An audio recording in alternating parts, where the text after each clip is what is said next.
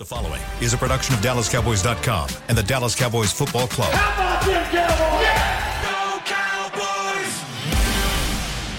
This, is Talking Cowboys. Streaming live from the Dallas Cowboys World Headquarters at the Star in Frisco. Pollard streaks in.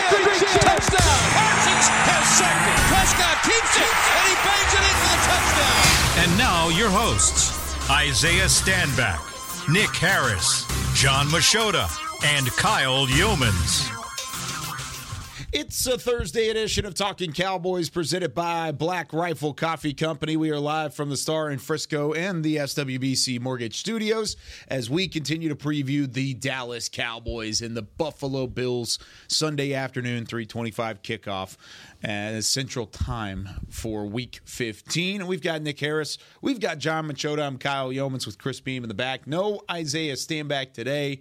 He's on state championship duty. Yes, sir. If you want to watch Isaiah Stanback today, you can watch him on Bally Sports Southwest coming up at 11 a.m. Central Time, right? Yep. 11 a.m. kickoff. He's got the 11 a.m. game today, Mart and Albany, and that is with Mike Leslie.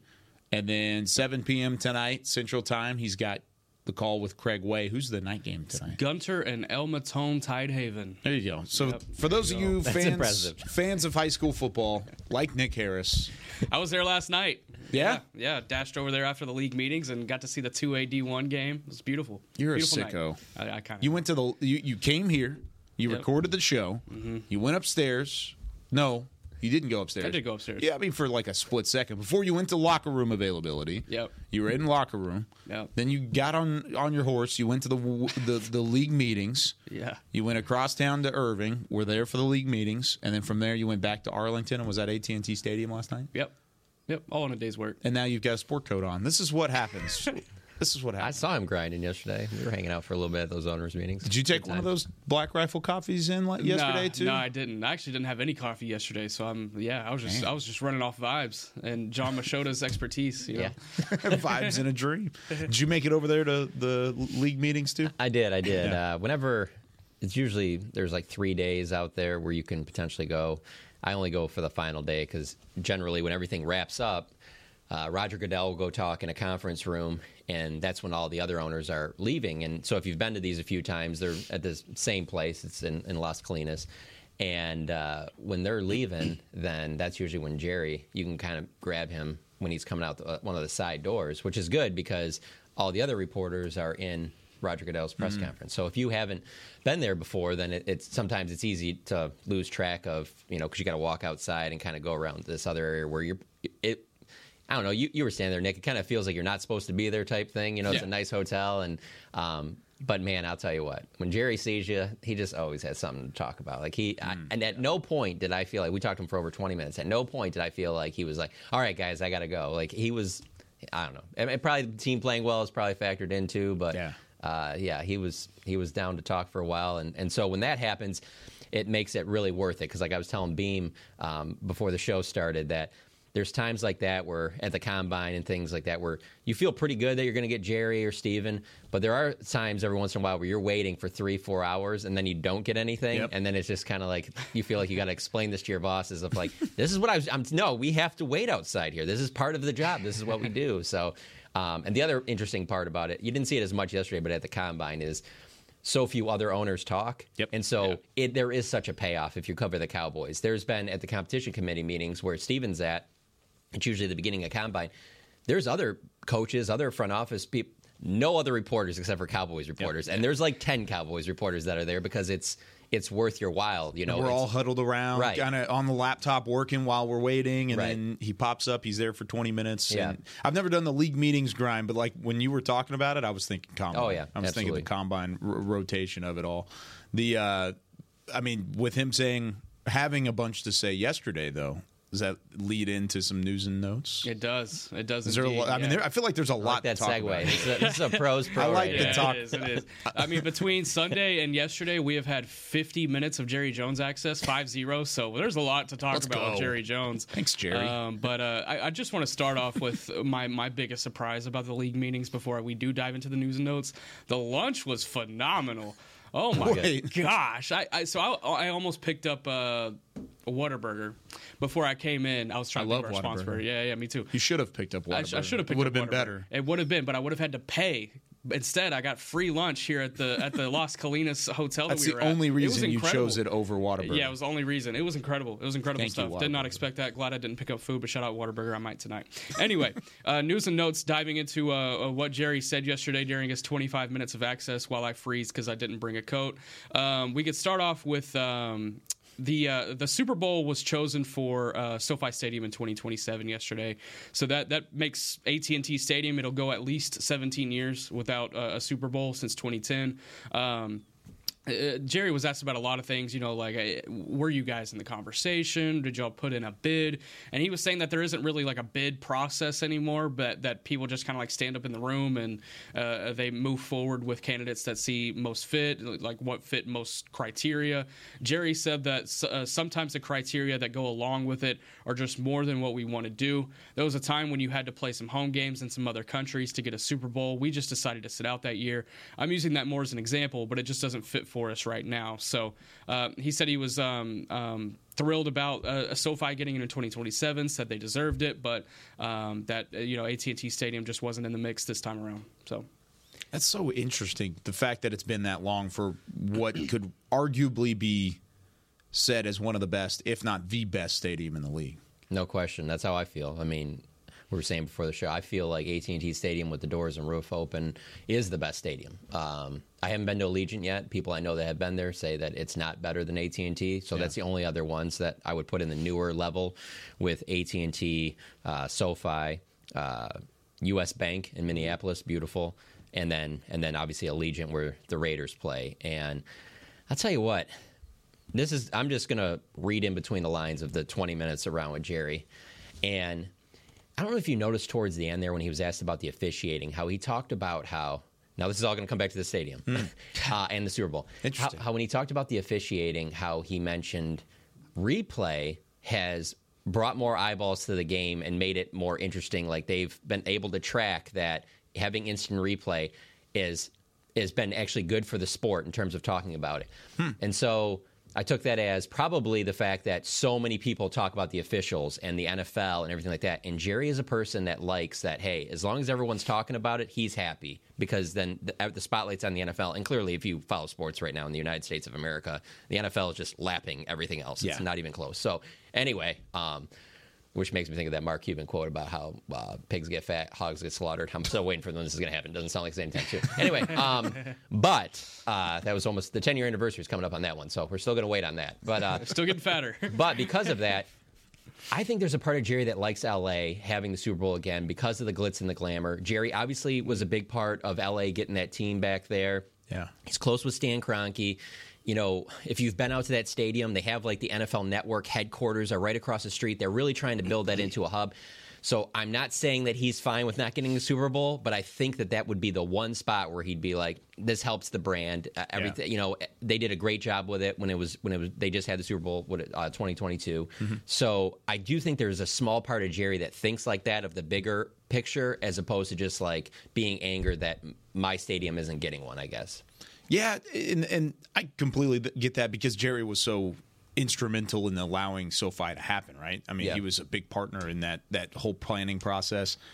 At some point, it'll come back. At some point, AT and T Stadium is is too much. It, you talk about in the the limelight and in the middle of everything.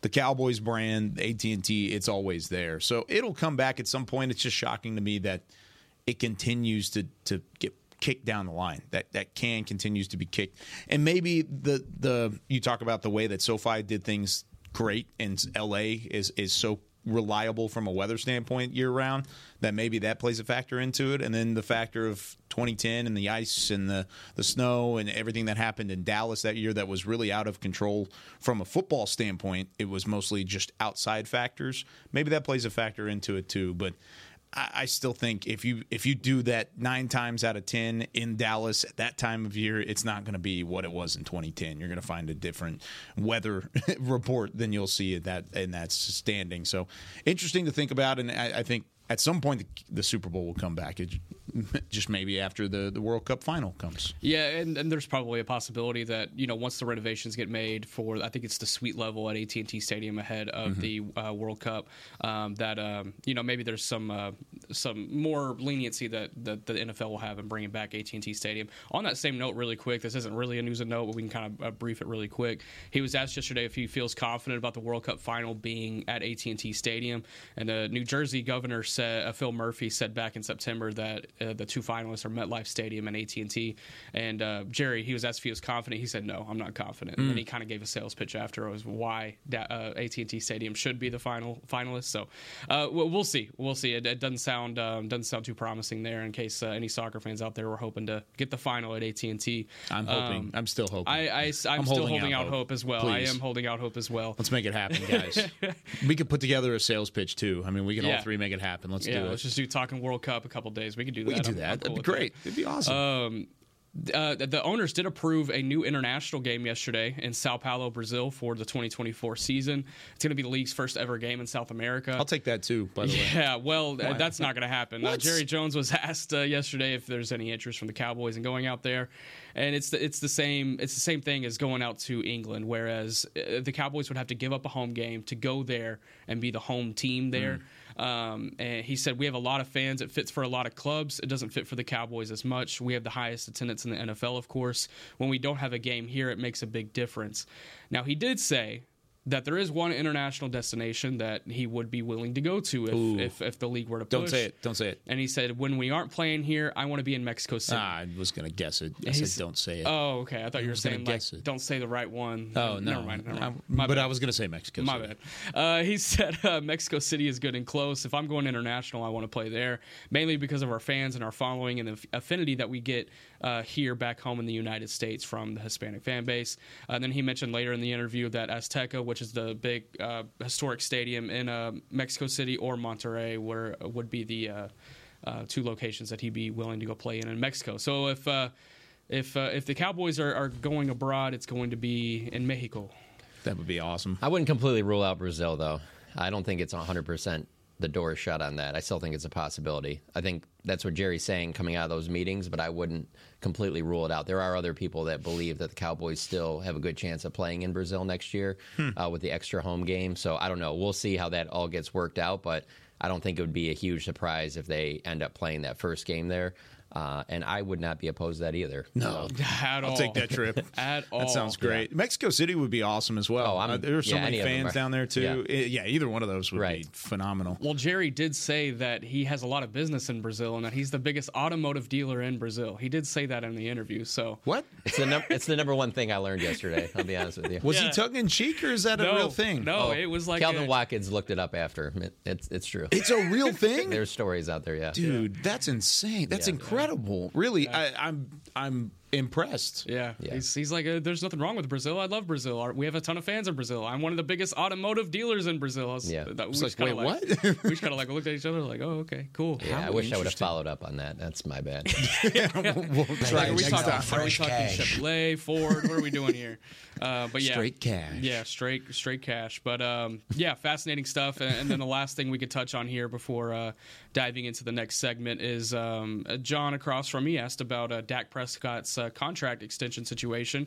You know, with him having this MVP caliber type season, um, obviously the you would think that the price tag would be going up, but it kind of sounds like, and John, you can kind of pitch in here and, and kind of give your take because uh, you know Jerry be Jerry be talking.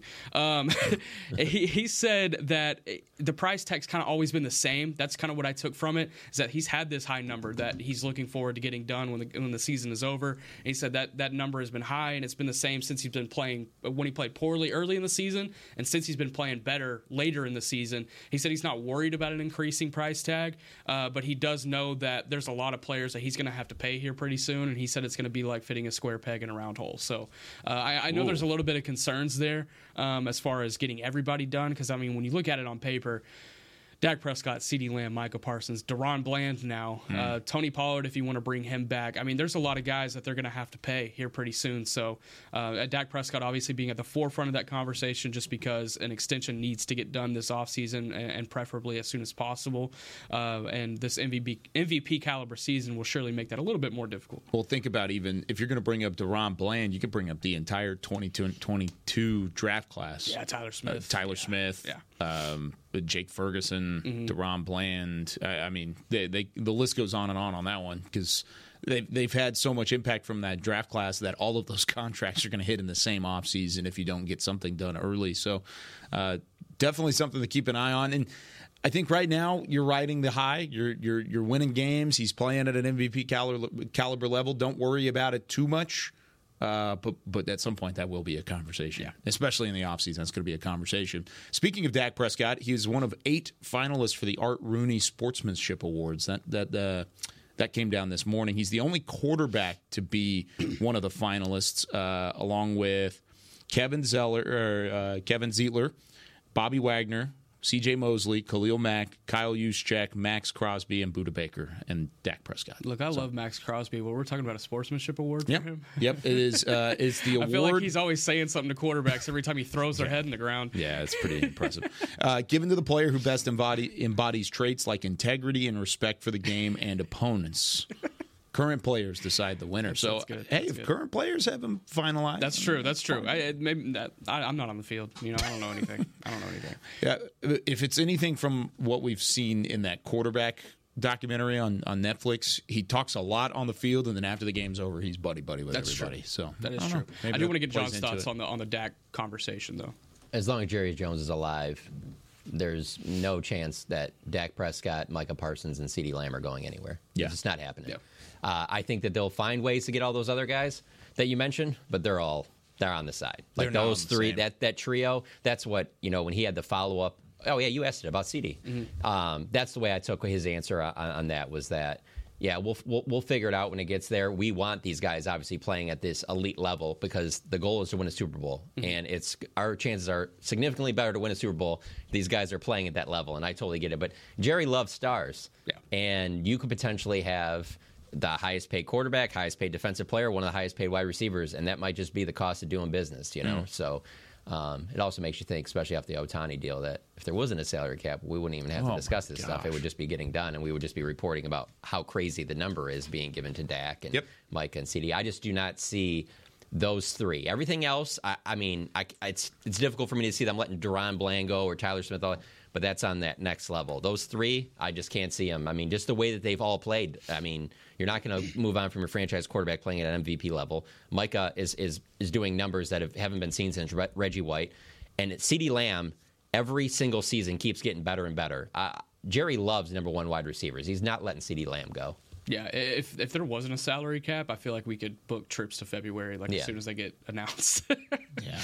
Uh, but yeah, it's uh, that's probably there's probably a lot of truth in that being the nucleus. Uh, those Yeah. three guys. I um, but it also kind of it, it it starts with this offseason. They're gonna have to make some decisions this offseason because it's gonna you know have a trickle down effect for the next few years. And whenever they do get to the Micah conversation, or the DaRon Bland situation.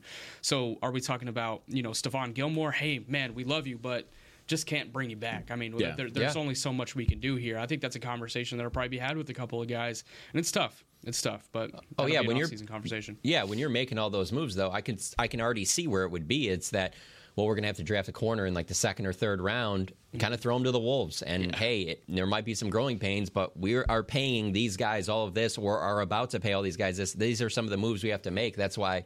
You know, you list your top players, and then obviously Jerry and Mike as being most important, or uh, Mike McCarthy, sorry, being most important. But very high on that list is Will McClay. Yeah. because Yeah. they're going to have to continue to draft as well as they have uh, to fill in the gaps in some of these spots. You know, A, a big sentence that I feel like has been told to us a lot, at least since I've started on the beat, is we trust in our scouting and we trust in our evaluation department. Yeah. And I feel like it gets even more important when you talk about this conversation because it's like, okay, this is just an example. Hey, we can let a Stephon Gilmore go because we trust that we can draft another one. You know, like not Yeah. another Stephon Gilmore, but we can draft a guy that can be just as impactful to throw in on, on the boundary and be okay, or throw in at nickel and be okay. So how do you Um, guys think that would impact though the potential if they've had so much success off of the Cooks Gilmore trades? Mm-hmm.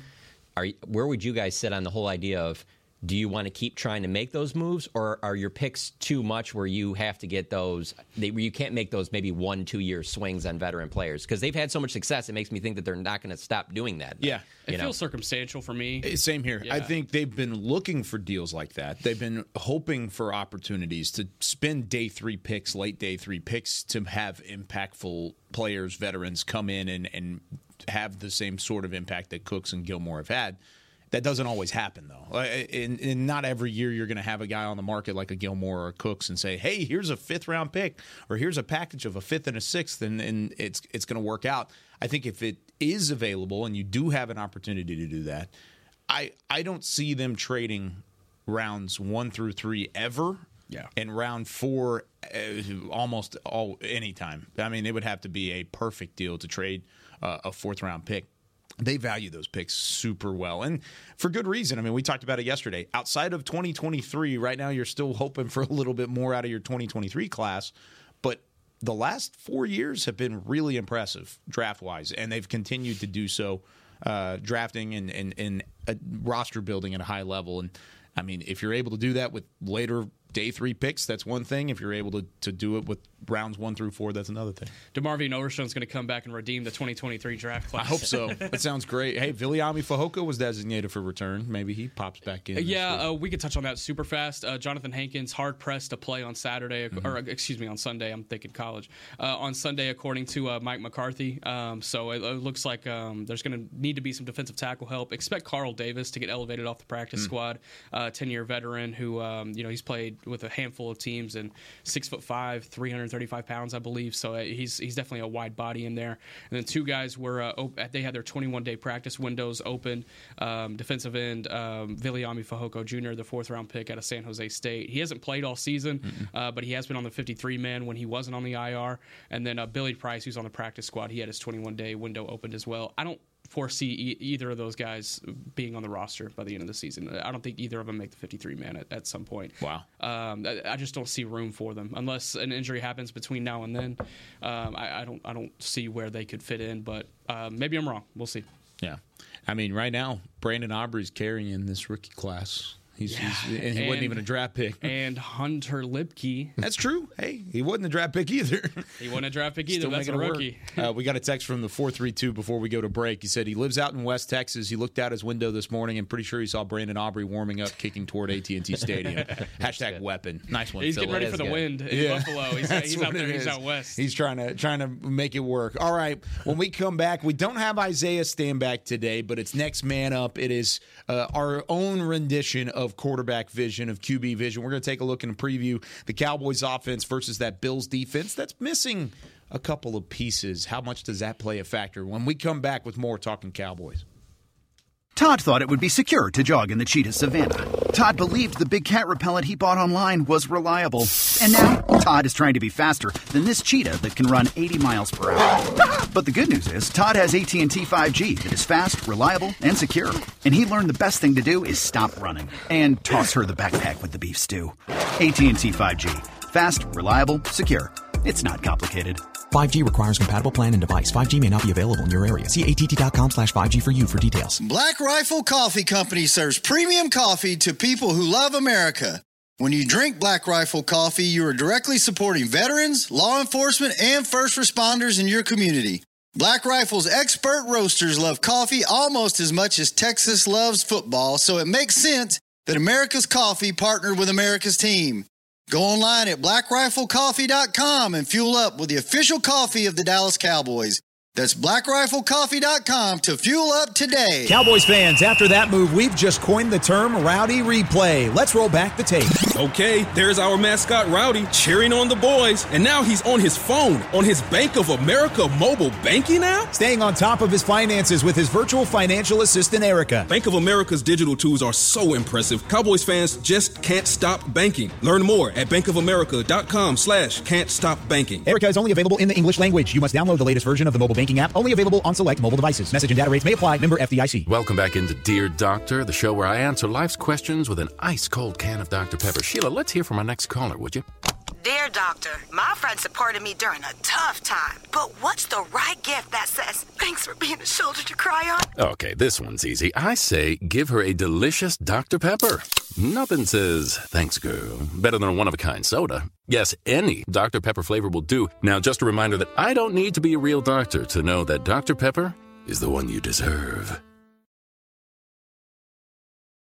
Another day is here, and you're ready for it. What to wear? Check. Breakfast, lunch, and dinner? Check. Planning for what's next and how to save for it? That's where Bank of America can help. For your financial to dos, Bank of America has experts ready to help get you closer to your goals. Get started at one of our local financial centers or 24-7 in our mobile banking app.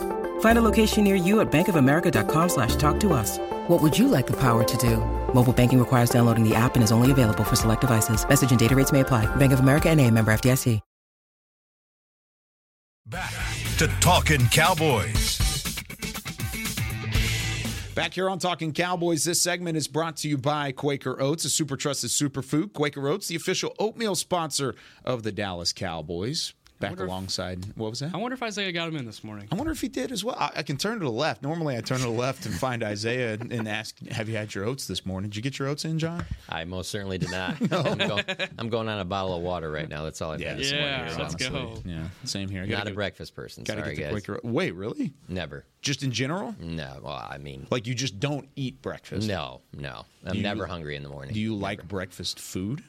Uh, yeah, it's fine. Okay. But it's not like uh, the a idea of eating this massive breakfast, like you know, the whole like traditional, like whatever toast, eggs, Yeah. sausage. All that, I would never. I, I can barely eat a granola bar in the morning. I'm not hungry at all. No. Interesting. My stomach Never. typically takes a couple hours to get settled when I wake up too, uh, so I'm kind of along the same line of thinking. But there have been some times where I hop out of bed and I'm like, "Where's the eggs? Let's, Yeah. let's go to work." Mine is mostly just because I don't like waking up in the morning early. I'm I'm a I'm a night owl, so I'm usually up at two a.m. and not not up at seven. So th- mine is like I just don't have time to eat breakfast normally, and then I'll go grab a bite to eat. I love breakfast food though. The um, if Isaiah were in here, he would be flag- flabbergasted. He would just be beside himself. Oh, himself. we've talked about it before. Yeah. Yeah, he, uh, most important meal of the day. We got Saturday, whatever. Okay, cool. All right, I need the energy. all Yeah. right, Isaiah. I got energy. I'm fine. I don't also I don't really drink any coffee either or anything That's right. like that. So I don't really I don't feel like I need the energy in the morning. Uh, I guess I could always use it, but uh, yeah, no, just not a not a breakfast person, not a notes person. Sorry, guys. You're Love just it. going off vibes every just morning. going off vibes and just Vibes living- in a dream. I'm baby. living a dream life right now. Let's now. okay? roll. All right, Dak Prescott has been living the dream lately. I mean, he's playing at a- an extremely high level. He continues to to throw the rock around, take care of the football, lead his team to victory. This week against a team that's missing multiple pieces on that defense. Uh, we, we talked earlier in the year even uh, about the Matt Milano uh, and what he did in the first couple weeks of the year. He's out. He's on IR. Uh, the the way that they lost uh, Tre'Davious White early in the season to a torn Achilles back in week four. I mean, there's there's multiple pieces out of that defense that was so highly vaulted early in the season that it looks like a, a completely different unit. But Nick, whenever you look at this defense for the Buffalo Bills, they still have an opportunity. They still have talent, and they've been playing better football as of late. Most notably, what they did against Kansas City last week. Yeah, absolutely. I, they got guys on all three levels still. Uh, we could start up front uh, on their defensive line. Ed Oliver, um, Houston product uh, from uh, went to the University of Houston as well. Uh, he's been he's been a guy in their defensive interior for the last I guess gosh it's probably been like four or five seasons now. Um, he, he's going to get after he's going to get after the passer. He's going to uh, force some problems in the run game as well. Um, and then when they have Von Miller, obviously he's really productive. But with what's going on with his legal situation, we'll kind of see as that settles out. Uh, but they got some they got some guys up front that will make things difficult for this Dallas Cowboys offensive line. And the second level, you mentioned uh, Matt Milano going out, and, and that's obviously a tough injury for them. But they've had a couple of guys step up, similar to how the, how the Cowboys have in the linebacking corps. You can look at Tyrel Dodson, uh, uh, undrafted. Um, undrafted free agent out of Texas A&M in the 2019 draft class. Uh, he was really productive at A&M, but it surprised me at that time when he went undrafted. But he's kind of undersized, so it makes sense. But he's he does a really good job of being able to cover the middle of the field. You know, Dallas loves to run a lot of things across the middle of the field. They're going to have to keep an eye on Dodson. That's going to be huge for uh, uh, Dak Prescott to be able to, you know, see across the middle and be able to factor in w- uh, with that timing. And then in the secondary, trading for Rasul Douglas uh, uh, during this season from from Green Bay, uh, it's paid dividends for them. Uh, he's been great. He's he's fit in with that secondary almost seamlessly. Uh, done a great job on the boundary, just taking the best guy and being able to uh, uh, do what he can against him. And then uh, Jordan Poyer, while he did not practice yesterday with a neck stinger, so that's definitely something to watch as the week goes on. Jordan Poyer at the safety position, also really talented in their secondary. Uh, there's going to be problems here, and especially when you factor in the weather, the fact that you know this uh, this team doesn't play up in Buffalo that often. Um, I think this will be Dak's, Dak Prescott's first time going up there. Yep. Um, so it's it's it's it's all going to be factored in. And uh, we had asked Jerry yesterday. He's like, "What do you have to prove in Buffalo tomorrow?" He's like, "Nothing. We just need to go up there and find a way to win. Yep. Like, that's it." And that's it's as simple as that. And I, I think it's very true as well. If they go up there and win three to two, that's a, that's an accomplishment. I'd take that. Yeah. The Bills ranked top six in scoring defense, takeaways, sacks, and quarterback hits in 2023. So even with those pieces unavailable, uh, I mean, they're sixth in points per game allowed. They're tied for third in takeaways with 23. They have 42 sacks, which is tied for third in the NFL, and 87 quarterback hits, which is fourth. So it, it's it's impressive the way that they've had to, to fill in. The one thing that that whenever I looked at this defense and I watched a little bit of film on them yesterday, mostly that Kansas City game, they they allow a lot of opportunity, especially out of the slot, which in my opinion is CeeDee Lamb. I mean, just circle CeeDee, circle the opportunity he has. He's continued to to put up massive numbers. They've allowed eight passing touchdowns and a 105 passer rating versus the slot, according to next gen stats this year. That's the fourth most in the league in terms of passing touchdowns out of the slot, and the fourth highest passer rating out of the slot this year. So, whenever I'm looking at a matchup here in the way that they play, they play a lot of nickel. They don't play a whole lot of base. If they're playing that nickel, they're playing out of the slot. They're not very good there. And I think the Cowboys, especially if they don't have the safety help from Jordan Poyer over the top, that's an opportunity for uh, a big day for 88 and what he can continue to build. Yeah, and it's not only 88. Uh, that, that's the that's the, the the good thing about this receiving 88, corps. it could be three. Is- I was about to say that anybody in this receiving corps can play out of the slot except for Michael Gallup. I, Yeah. I, feel like Michael Gallup's the only Yeah, one you can't really not. put in the slot, and he, he he can be just as effective. But you look at Brandin Cooks, you look at KaVontae Turpin, you look at CeeDee Lamb, obviously Jalen Tolbert even as well has had some success out of the slot this year. All those guys could do some things, and even Jake Ferguson, he's been lining up in the slot, lining up out wide more as the season goes on. So um, yeah, look for all those guys to get involved, in my opinion. But CeeDee, that's definitely suspect number one. Yeah, when I look at this team, I look at a team that you could possibly run on. Um, I Mm. know that the the Chiefs really didn't have uh, a big day there. This is a Russian defense. They give up uh, 114 a game, 115 somewhere in that in that neighborhood. And I'm and one of the other reasons I'm bringing that up is just because of what I saw against the Eagles, who were a run defense that shut down the Cowboys earlier in the season.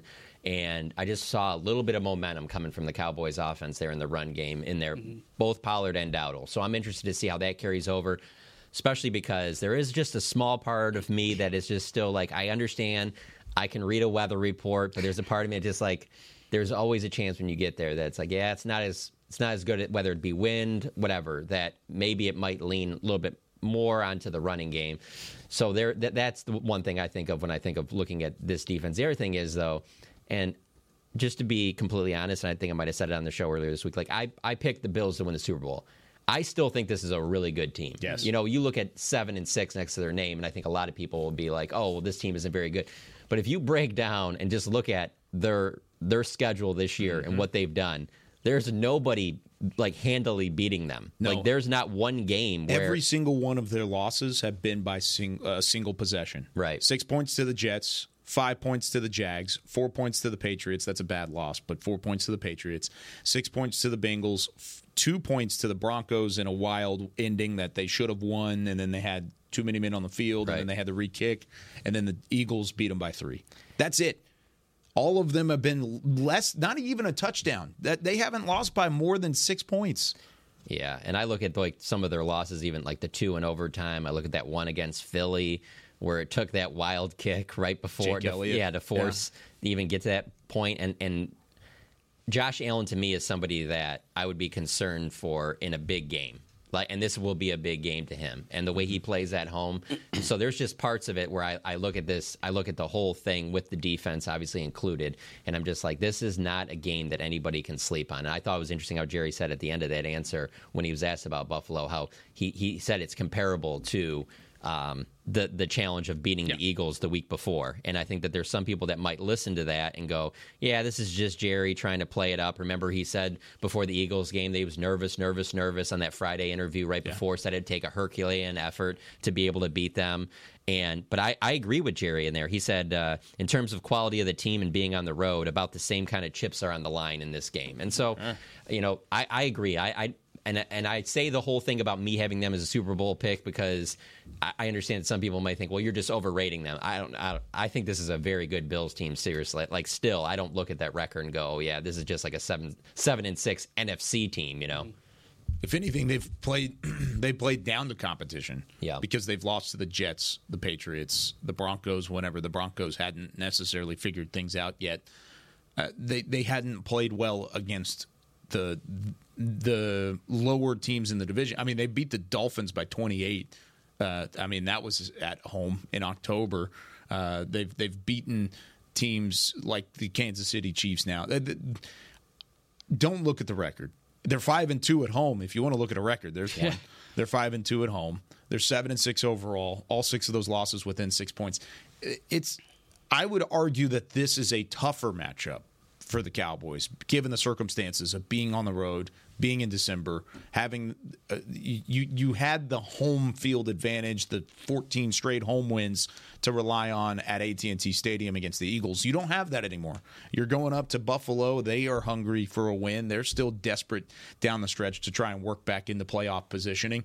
So with their final four schedule or four games on the schedule, they got the Cowboys, the Chargers, Patriots, Dolphins. So it's not easy for them either. Uh, This is this is not going to be an easy matchup. Yeah, absolutely not. And um, there's so many factors that play into this, and I I don't want to preview our little pick'em tomorrow, but Mm. uh, I don't I don't feel great about this this game from a Cowboys perspective. Just and it's I don't think it would be a bad thing if they go in there and lose. I don't think it's the end of the world, but you need this win absolutely Sure. because there's a lot on the line in the division and the conference. You wanna now keep that you- momentum rolling, too. Exactly, exactly. And since you you beat Philly last week, there's a door that's open, especially if Philly's able to drop a game in these last four weeks. There's a lot on the line.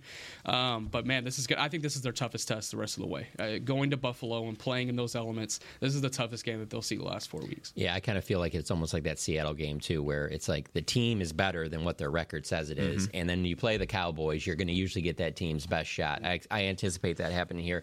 We've talked before about how good Mike McCarthy's teams have been in December. He's got two December losses since he, he's become the Cowboys head coach on the road.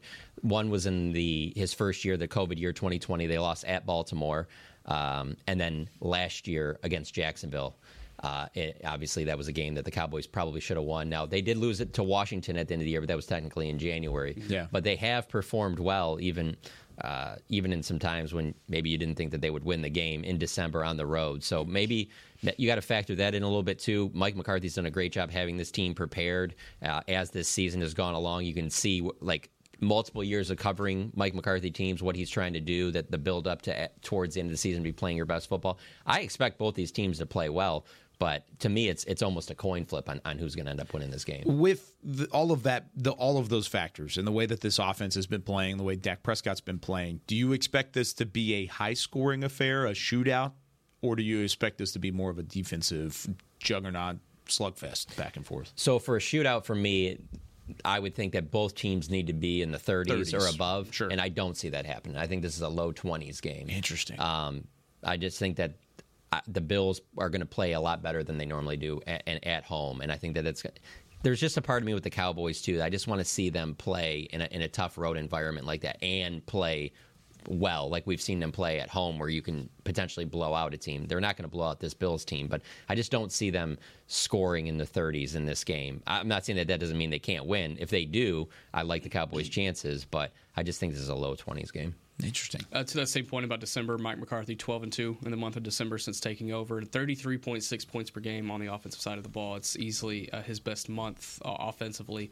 Uh, obviously, this is his first year as play caller, but he has a lot of say in that. Uh, really quick, I, I hope this is a, a game like Vikings and Bills last year, which was kind of around the same uh, time uh, time of the year. Uh, best game of the year last year, in my opinion. Yeah. 33-30. Vikings won in overtime. Justin Jefferson had that wild fourth down catch to uh, keep them keep them in that game. So uh, maybe maybe we have some fun up in Buffalo on Sunday, Jon Machota. That was man. that was wild. Thinking about that was the best game last year. Yeah. The whole uh, Was it the Cousins fumble on the goal line? So it was uh, they had uh, gone for it on fourth and goal after they the Justin Oh, Jefferson they didn't get it, fourth that's and right. eighteen. They got the, the crazy one handed catch to move down the field. Yeah. and then they yeah uh, they get stopped at the one yard line, and then they Josh Allen and they just have to kneel it out or just like get Right. a couple of yards and they're done. And Josh Allen fumbles the snap.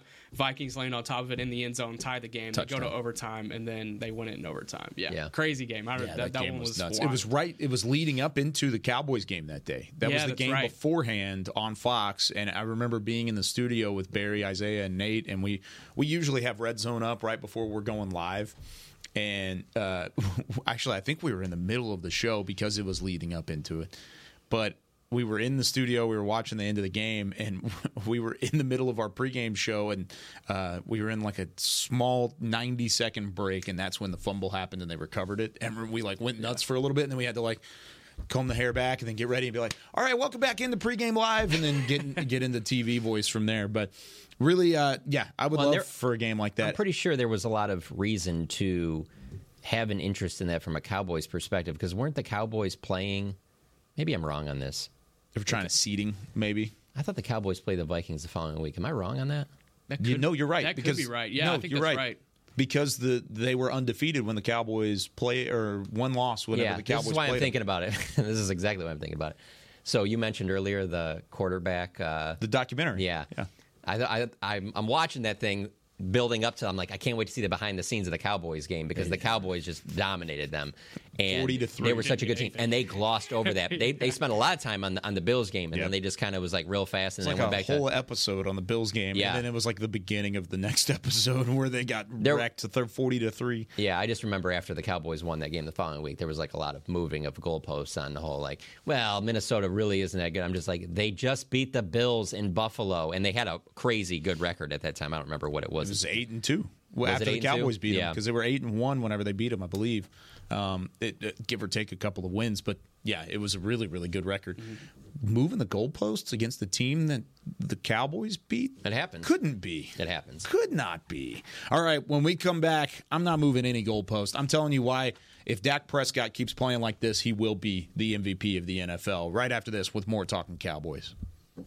They say champions are remembered, but legends are never forgotten. United Ag and Turf offers a winning lineup of John Deere equipment built to tackle any challenge on and off the field. Legendary John Deere tractors, combines, residential mowers, commercial mowers, compact construction equipment, Gator utility vehicles, and a full line of golf and sports turf equipment. United Ag and Turf, the official Ag and Turf equipment supplier of the Dallas Cowboys. Visit unitedagandturf.com to find a location near you. Are you ready to take coffee off your grocery list forever?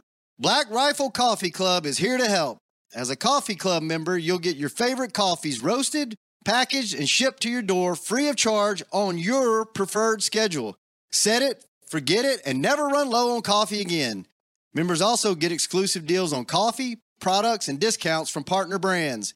Ease your mind and let Black Rifle worry about your coffee supply. Go to blackriflecoffee.com to join the coffee club today. It's the official men's skincare brand of the Dallas Cowboys, Jack Black. And right now, Cowboys fans can get 15% off their $75 order. Plus, because every deal needs a playmaker, your order will include a free five piece skincare set and free shipping. The Jack Black Playmaker is four of Jack's favorites and a full sized intense therapy lip balm. Make a play for the Playmaker at getjackblack.com slash cowboys with the code CowboysVIP. That's getjackblack.com slash cowboys with the code CowboysVIP. Todd thought it would be secure to jog in the cheetah savannah. Todd believed the big cat repellent he bought online was reliable. And now, Todd is trying to be faster than this cheetah that can run 80 miles per hour. But the good news is, Todd has AT&T 5G that is fast, reliable, and secure.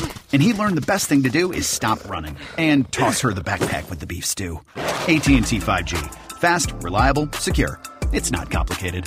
5G requires compatible plan and device. 5G may not be available in your area. See att.com slash 5G for you for details. Back to Talking Cowboys. Back here on Talking Cowboys, this segment of the show is brought to you by Invisalign, the official smile of the Dallas Cowboys. All right, I mentioned it going into the break. If Dak Prescott continues playing like he has been, he will be the MVP of the NFL. And I, I know that's probably not like a crazy out there, going out on a limb take, but I have some stats to back it up. So, Dak is on pace to be the 11th player to lead the NFL in passing touchdowns and touchdown to interce- uh, interception ratio in the same season. Out of the previous 10 players that did that, nine of them won MVP. Who's the one? Do you know? One is Tom Brady in 2015. Oh, I've heard of him. Yeah, he was pretty good. Uh, here are the guys 2020, Aaron Rodgers won the MVP. 2015, Tom Brady did not win the MVP in 2015. Can anybody tell me who won the I'll- MVP? I'll look it up. 2015. Uh, before that, Tom Brady, 2010, yes. Tom Brady, 20 or 2007, yes. Cam Newton. Cam Newton won in 2015. Uh, I don't want to talk about Cam Newton on these airwaves. Peyton Manning, 2004, yes, he won it. Kurt Warner, 99, yep.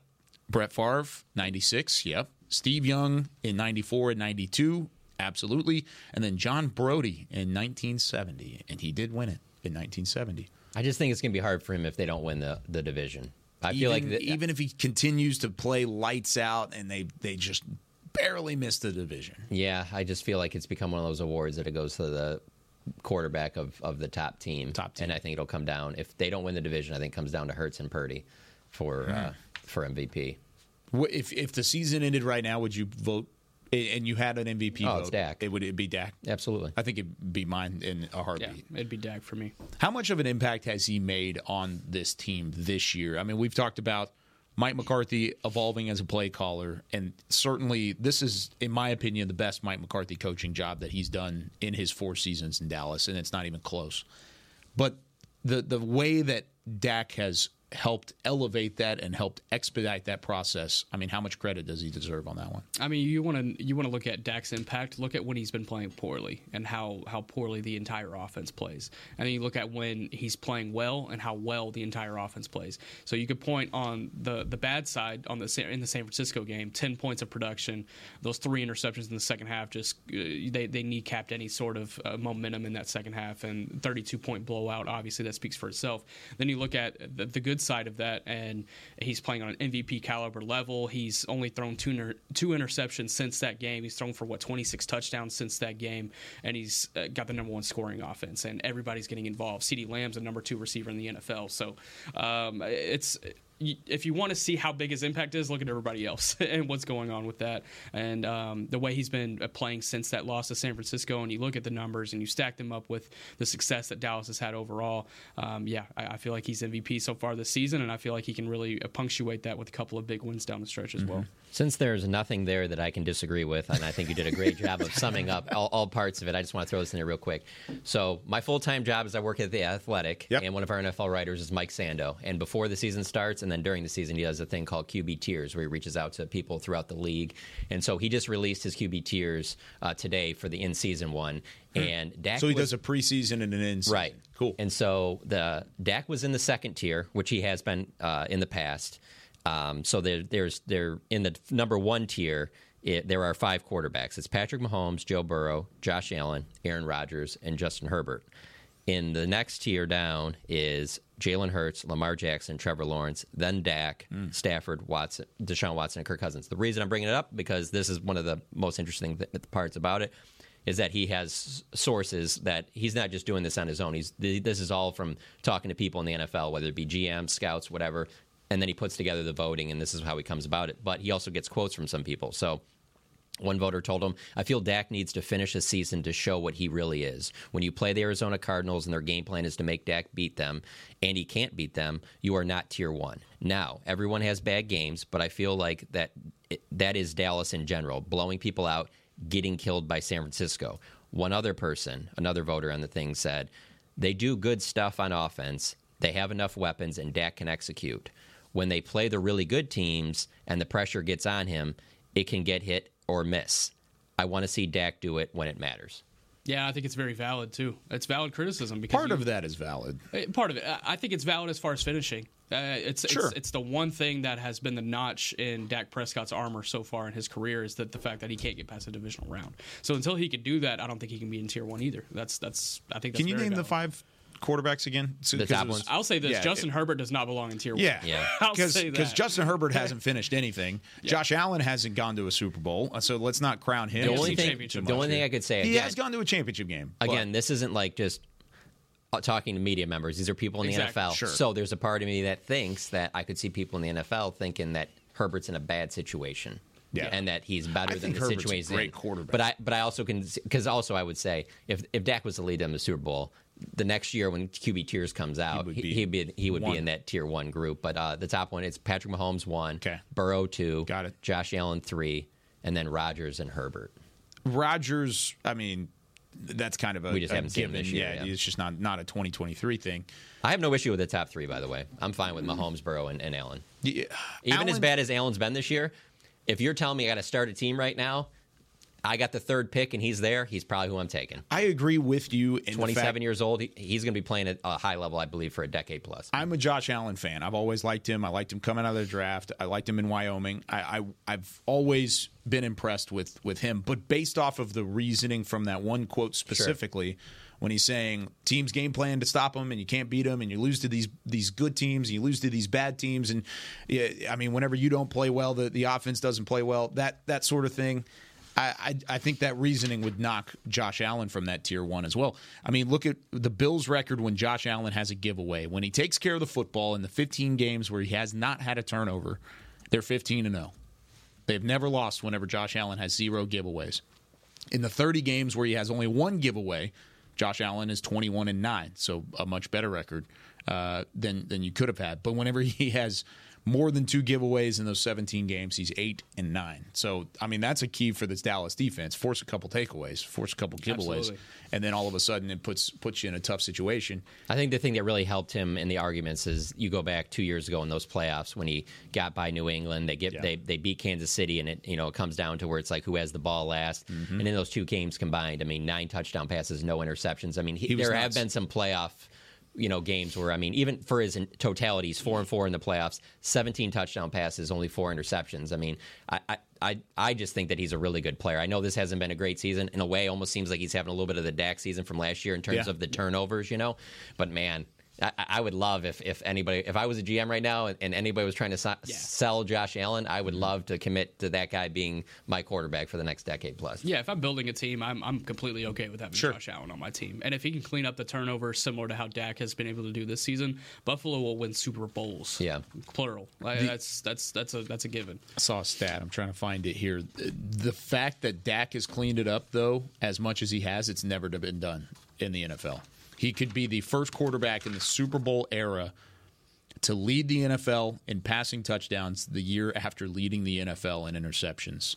Wow, not even First Jameis one. Winston. Nope. or Brett nope. Favre. Nope.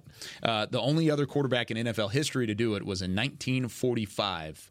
Hall of Famer Bob Waterfield. You, Oh, I know you guys him. remember watching Bob Waterfield? Yes. Waterfield back in the day. 1945, he was with the Cleveland Rams, and then he went to 1946 with the LA Rams. Man, He didn't play for the St. Louis Royals in any point or anything I like that. I don't know. Uh, maybe so. Washington Hey, he's a Hall of Famer. He's in Canton. Uh, but Uh, no disrespect to Mr. Waterfield. Yeah, Waterfield, I'm sure was was a great player, but that's that's what the totality of what Dak is doing. He's trying to flip it. I get trying to finish a season, and the pressure is on from here on out anyway. So he's going to have a chance to to prove it. Uh, but you got to finish the season. You got to put yourself in position, playoff wise, to try and make a run. And then I get I get pushing him to tier one. I just didn't like the quote. I think Yeah. I think that's the one thing is there. Were, I felt like it was kind of a cop out answer from whoever that that quote was from. But that's a an interesting conversation for sure. And I think Josh Allen's a tier one quarterback. Don't get me wrong. I just think Dak is borderline tier one. He's got a chance to, to prove it that he is up there right now in the way that he's been playing. the definition on, on their on Mike's list on tier two quarterbacks is a tier two quarterback can carry his team sometimes, but not as consistently. Mm-hmm. He can handle pr- uh, pure passing situation in doses and or possesses other dimensions that are special enough to elevate him above tier three. He has a hole or two in his game. Okay. That's not terrible. Because uh, I, I agree with the consistency part of it. He's been consistent in 2023, but you got to keep that going. You can't. Yeah, of course, that's the level of consistency, or that's the definition of consistency, right? Of being, if I can say that word, consistency. The uh, I know we got to get out of here. Health, I think, is the biggest thing towards Dak as well, though. Yeah. Like I, whenever he's healthy, he plays at this level. That's you good. Think back to other times in his health of his offensive line too. Yeah, absolutely. It's it's when he's been healthy and he's had healthy guys up front. All right, that does it for us. Be sure to call in on Storyline with Nick Eatman. Get it at 888-855-2297. He's getting started in a couple minutes. But that does it for us here on Talking Cowboys. For Chris Beam, Jon Machota, Nick Harris, I'm Kyle Youmans saying so long from the Storm Frisco. We'll see you tomorrow. This has been a production of DallasCowboys.com and the Dallas Cowboys Football Club. How about this, Cowboys? Yeah!